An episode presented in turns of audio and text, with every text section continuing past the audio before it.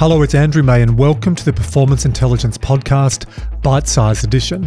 This is where we take a clip from a previous podcast and amplify it for you in a snack sized format.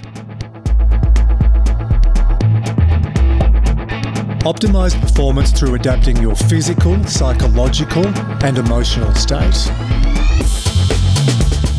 In this bite size from episode number 69, Carol Cooke talks about how she's training to go to the Paris Paralympics at the youthful age of 63. And although Carol hasn't been able to keep up with some of her younger competitors, she is still training as hard as ever, but she's training smarter. Carol also gives insights into her thoughts on longevity and how she doesn't think of her age or the age of others around her. She prefers to look at how people are living and how they are enjoying their lives. This is a cracker of an episode. If you want to listen to the full interview, go to episode number 69 on the Performance Intelligence Podcast. So let's go to next year Paralympics. You're going to be 63 years of age. I am absolutely on Team Cooke. We're going all the way. Well, we're, we are, you are. we're, well, we're riding on your coattails. Look, um, I'm pretty philosophical about this. There's a very, very slim chance of making it to Paris. At Road Worlds this year, I didn't medal. I was 45 seconds off the podium in the time trial, which is my favorite event. And, um, you know, the winner was, you know, the winner of the road race this year at Worlds was 26. Um, second place was 30, you know, so we have a very, very strong Australian team. And at this point, we only have five female spots, and that's across track and road. So unless you are a gold medal chance, there's no hope in hell of making that team. And uh, I have been told that I'm out of the top six uh, that they're looking at, which I knew anyway. But there are other ways to make it. So sometimes they'll what they call ring fence an event to make sure it's kept viable. So if a lot of countries aren't going to, they realize aren't going to send, say, a trike, they will ring fence the trike category and say, anybody who's competed in this internationally in the last two years must be taken or you lose that spot. The other way is that if I do well in the upcoming World Cups in the new year, Australia can actually apply for a bi- what they call a bipartite um, position. There's five female and five male positions worldwide that can be applied for.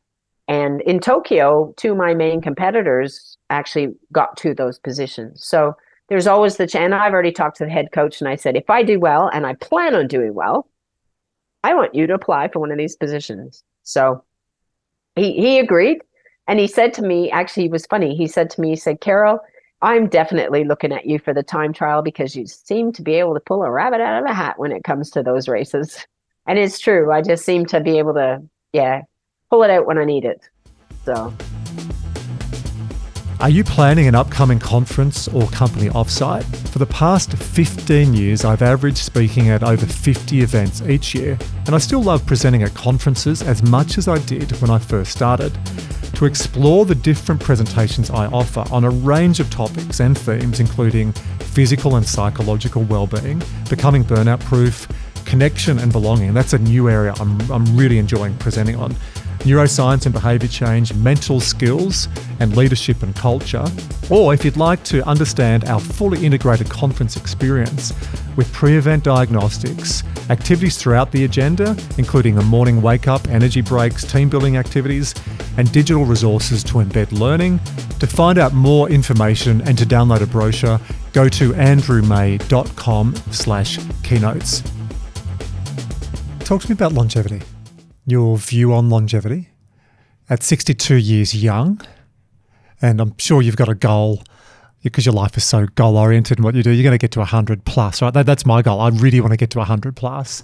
And there's longevity in my mother's side. Although my great grandfather, Ike, passed away at 99 years of age, the family story goes that he was reading the Sydney Morning Herald and he was short sighted, so he could just see it was the Marlboro Man ad, and he could could see down the bottom it said smoking may cease your lifespan. So our family joke is silly old Ike stopped smoking at ninety nine. He could have kept going, and he would have cracked hundred. But you know that's the the era where post World War. They used to smoke back then. They used to rub tobacco with cow manure so it would go further. So very, very different world. And yeah, maybe if I could had different genetics, um, yeah, he would have had a heart attack at sort of 55 or 60, but, but talk to me about what, what your view is on longevity, because I've never heard you once talk about aging or being old. You'd say with a bit of tongue in cheek, but I don't believe that you think at 62, 63 it's time to give up. No, um, I have decided that next year will probably be my last year racing internationally. I mean, that's, you know, it's just, I will still ride and I will still race here in Australia because I love doing it. But I want to be able to give there's that position to somebody else that's up and coming to go over and be able to go and and and you know do what I've done in the last 12 years. Um, I get really ticked off when when somebody looks at an, a number that's attached to a person and decides what they can and can't do. That just like it doesn't matter if you're 12 or you're 62 or 82. Who says what you can and can't do? And I think if you are passionate about doing something, then just do it. And you know what? I've never ever thought about how old I want to live to. It's funny. I've never ever thought that because I my my mom's family, like mom's 87 and she's the youngest. And they my my auntie, her her second oldest sister just died a year ago in October, a year ago October. And it was a freak accident where she fell and hit her head and should never have been sent home from the hospital and so had a bleed. But the others, you know, Betty's like 92 this year, mom's 80, 88 in May. And, oh God, I shouldn't have said that on because she'll be listening to this. Sorry, mom, I shouldn't have said your age. Um, and her other sister's 89. Her mom lived to 94. So there is longevity on that side. And I've never really thought about an age because I just see them always getting older, but still, they're all still living on their own. They're all still doing their own thing. My mom, we lost my dad in 2016, but mom's just flourished. You know, she's just that my poor dad had Alzheimer's, so mom was his primary carer, and it was tough on her. And since then, she's just, you know, she walks with her girlfriends twice a week. She's still driving. She goes out to my sisters, you know, she's does yoga with them. She does the meditation. Like she gets all into that as well. And so I've never really looked at age as a real issue, I guess, because of the way they've lived. If anyone's listening to this and you're in your 50s early 50s or your late 50s or your 60s or your 70s and you've had that limiting belief, oh, I can't do that because, or, you know, when you get old, I hear this all the time, Carol. Oh, it's all right for you, mate, but, you know, I'm in my mid 50s or I'm 60 and I can't do that. Oh, I'm like, bullshit. Uh, yes, as you roll through the decades, so we, we know from, well, I know from studying as an exercise physiologist and working my first iteration after I retired as an athlete, retired is such a bad word, but after I stopped competing at a high level, I then shifted into strength and conditioning. So we know most athletes will hit their peak at 30 years, give or take a few years, right? But to compete in life, Absolutely. You can be fit and fast and strong and flexible through your 50s and 60s and 70s. I always say my life really started at 50. My first games were at 51. And to be honest, you talk about how we lose our like our muscle mass and and we get weaker with age.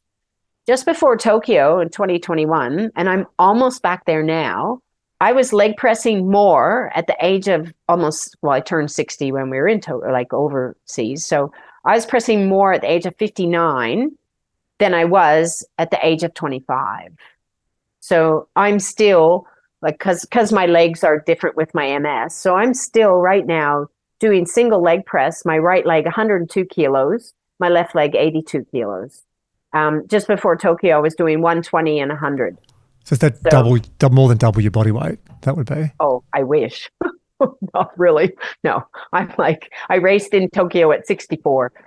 That's so, not yeah, far close. off double close. your body weight. Come on, champ, give yourself a rap. I'm not 64 right now, though. Let, let, let oh me round out the math. So, so just to put that in context, was to do a single leg press at double your weight is freaking awesome, awesome. So, and I couldn't do that in my 20s could not do that. As a rower, I couldn't do that. I, I did that that amount probably with both legs as a rower, and that was back in 2008.